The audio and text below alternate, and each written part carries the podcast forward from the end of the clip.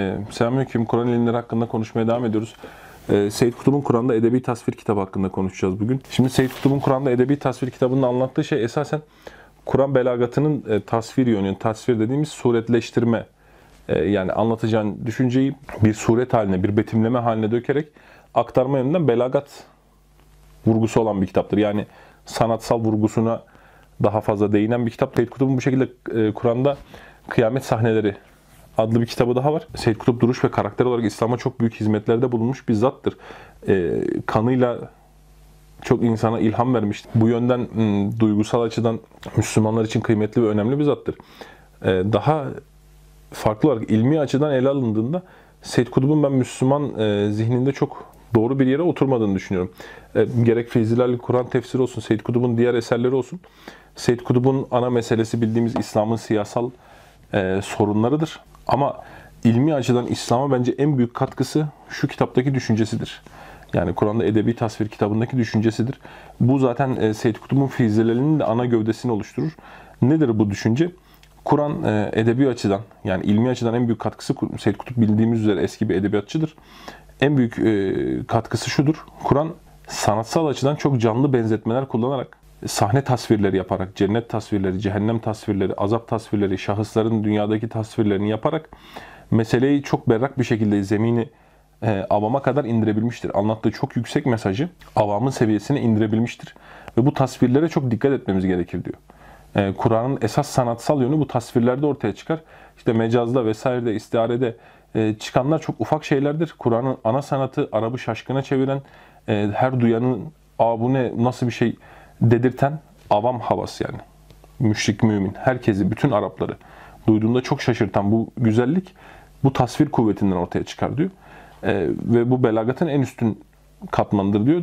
Seyyid Kutup e, Fizilal'de bunu sürekli vurguluyor. Yani Fizilal ben de zannediyorum Türkiye çok fazla alınan ama fazla okunmayan bir kitap. Çünkü Fizilal ile ilgili ben ne zaman yorumlara denk gelsem okumadıkları kanaatine sahip olurum. Çünkü Fizilal sosyolojik açıdan böyle çok derin derin işin içine giren bir tefsir değildir. Hani Seyyid Kutup oku, sosyoloji öğrenirsin filan.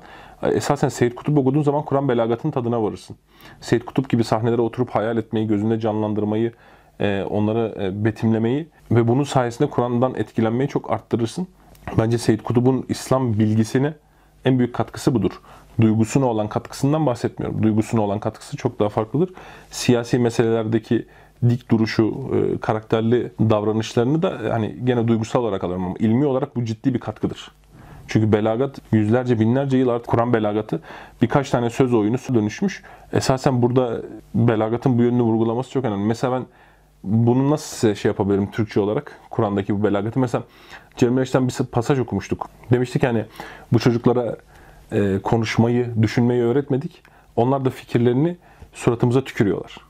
Şimdi burada tükürmek kelimesinin verdiği bir his vardır ve bu kelimenin kullanılması fikri tükürmeyi hayal ettiğiniz zaman gerçekten o davranışı çok müthiş yansıtır. E, bu cins şeyler Kur'an'da çok fazladır. Mesela işte e, gene Cemil Meriç okurken Cemil Meriç'te bu şey çok yüksektir çünkü. Edebi kalitesi çok yüksek olduğu için. Mesela ne diyordu işte e, e, Doğu'nun aklı piranesiyle Batı'nın bikri fikrini birleştirmek. Mesela aklı pirane derken yaşlı böyle çok yaşlı bir akıl. Batı'da ise genç böyle taze şuh bir bayan gibi. Ve diyor ihtiyar onların kucağına düşmüş ihtiyar birer aşağı dönüştük. Hani o 70 yaşında oyuncağa dönüşmüş, dalga geçilesi bir hale gelmiş bir erken tasviriyle bizim onların karşısındaki bu tanzimat sonraki sürecimizi tasvir ediyordu. E, edebi yönden baktığımız zaman bu e, belagata gerçekten iyi bir dokunuş. Bu açıdan Seyyid Kutub'un gerçekten Kur'an sanatına olan katkısı çok yüksektir. Seyyid Kutup esasen bir sosyolog değildir.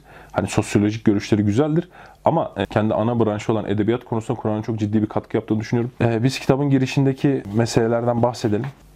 Evet diyor ki Kur'an'ın diyor anlattığı şeylerin doğru olup olmadığını diyor iki şeyle kıyaslayabiliriz. Kitabın girişinde 13, 14, 15. İki şeyle kıyaslayabiliriz. Birisi diyor tarihtir, ikincisi akıldır diyor. Birincisi tarih açısından bakıldığında diyor Kur'an'ın söylediğinin aksini söyleyen bir tarihi vaka olsa bile, tarihi bir şey olsa bile hiçbirisi Kur'an kadar sağlam bize nakledilmemiştir.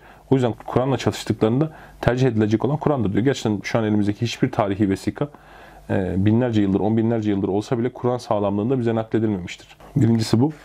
İkincisi diyor ki akıldır diyor. Orada da şöyle bir şey söylüyor. E, batı'daki serüveni biz diyor ki aklı önemsemiyor falan değiliz diyor inanç söylerken. Ben diyor akli düşünceyle İslam'a uğraştım. İnsan aklı her şeyi bilme iddiasına kalkıştığında kendi saygınlığını kaybeder. Batı'daki diyor düşünce bilim, din bilim çatışmalarını aynen nakledip bize getirmek diyor. E, oradaki şartları dikkate almadan aynı şeyleri burası içinde söylemek kör taklitten başka bir şey değildir. Bu meselede fikir özgürlüğü meseleyi kamufle etmek için kullanılan bir maske konumundadır. Gerçekte biz onları maymunlar gibi taklit ediyoruz.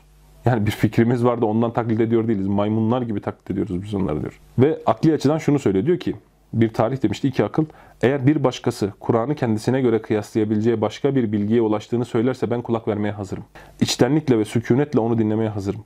Bana göre hiçbir dine veya inanca sahip olmasa da bir insanın kendi düşüncesine dayanıp bu fikriyle Kur'an'ı yalanlamak istemesi, düşünceye hakaret ve onu aşağılama olarak kabul edilmese de en azından bir bayağılık ve beyinsizliktir.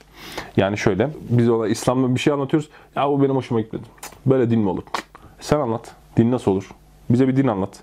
Gel oturalım şöyle yarım saat. Sen bize anlat, biz bakalım senin anlattığın din nasıl bir din diyor. Veya senin anlattığın düşünce nasıl bir düşünce. Detaylarına varalım. Senin düşünceni tah tahkik edelim. Değil mi? Güzel. İyi bir resleşme. Ee, bu konuda Seyyid Kutup'la hem fikrim.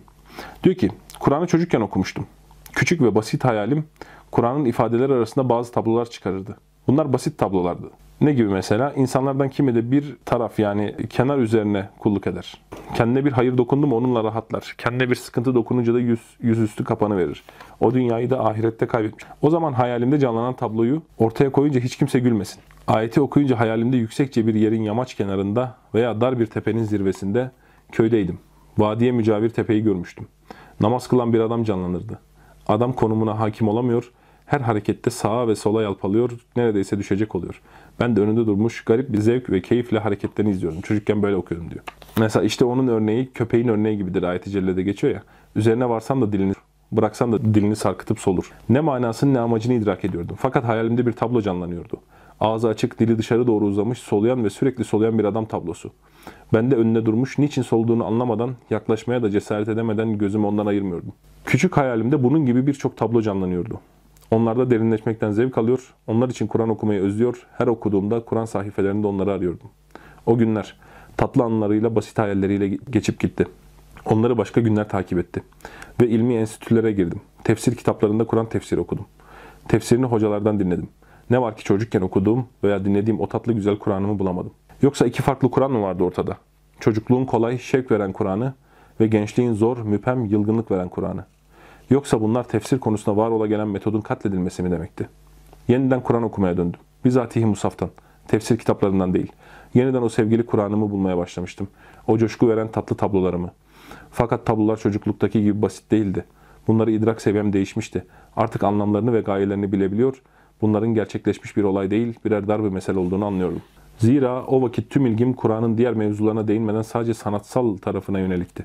Bir de ne göreyim önüme yeni bir gerçek çıkmıştı. Kur'an'daki edebi tasvir olgusu, Kur'an'ın diğer yönlerinden farklı kopuk bir parça değildi. Edebi tasvir bu kitapta ifadenin kaidesiydi. Bütün gayelere yönelik takip edilen temel kaidesi. Öyleyse yapacağım çalışma bu tasvirlerin toplanması ve tertip edilmesi değil sadece. Aynı zamanda keş keşfedilen bir kaidenin ortaya konulması olacaktı diyor. Ve işte Kur'an'ın pek çok kimseyi nasıl etkilediği, bunun nasıl çarpıcı olduğundan bahsederek tekrar tekrar şey yapıyor. Söylediğim gibi bu kitabın uygulaması Seyyid Kutub'un Fizilal tefsiridir. Fizilal tefsirinde bu çoktur. Canlı bir tablo geçiş şöyle e, işte şöyle bir sahne sanki tasvir ediyor gibi vesaire Seyyid Kutub'un tefsirinde bunu çok görürsünüz. Neredeyse her ayette vardır yani yaklaşık. Diyelim. Evet demiş ki Gözün kulağın ve hayalin dikkatini çeksin diye canlılık ve hareket dolu bu seçkin bu tablolar ne yazık ki bir belagat araştırmacı tarafından şu sözlere layık görmüştür. Burada gelecek vuku bulacağı için kesin olan bir olay mazi geçmiş siga ile ifade edilmiştir. Bu özellik olayın mutlaka meydana geleceğine işarettir. Mesela cennet sahnesiyle ilgili o geçmiş siga ile geçen o vurucu ifadeler belagat olarak ele alındığında sadece geçmiş siga ile ele geldi. Çünkü kesin vuku bulacak o, o yüzden gelecekteki olay geçmiş siga ile ele geldi. Bu çok önemli. Yani belagatın sadece böyle birkaç kaideye indirgenmesi ve bu işin zevk yönü biraz geri planda kalması Kur'an'ı sanatsal açıdan değerlendirmesine bir problemdir. Ee, burada Abdülkadir El-Cürcani genel olarak bu konuda yazmış olanlara ve hatta modern çağımızdakileri bile bir ruh üflemiştir. Değerlendirme açısından Zemahşeri'nin de bu konuda e, kıymetli olduğunu söylüyor. Ehl-i sünnetin neredeyse bütün alimleri Zemahşeri'ye bu Kur'an belagatın tespit konusunda hakkını teslim etmiştir yani. Evet, Seyyid Kutub'un e, kitabından bahsedeceklerimiz bunlar. Bu edebi tasvir meselesi gerçekten çok önemli bir mesele Kur'an okurken. E, fakat hani kitap söylediğim gibi Arapçasından okunacak bir kitap. Bu meseleyi göz önünde bulundurmaya çalışın Kur'an okurken. Hatta hadis okurken de. Ve ahiru davana enilhamdülillahi rabbil alemin.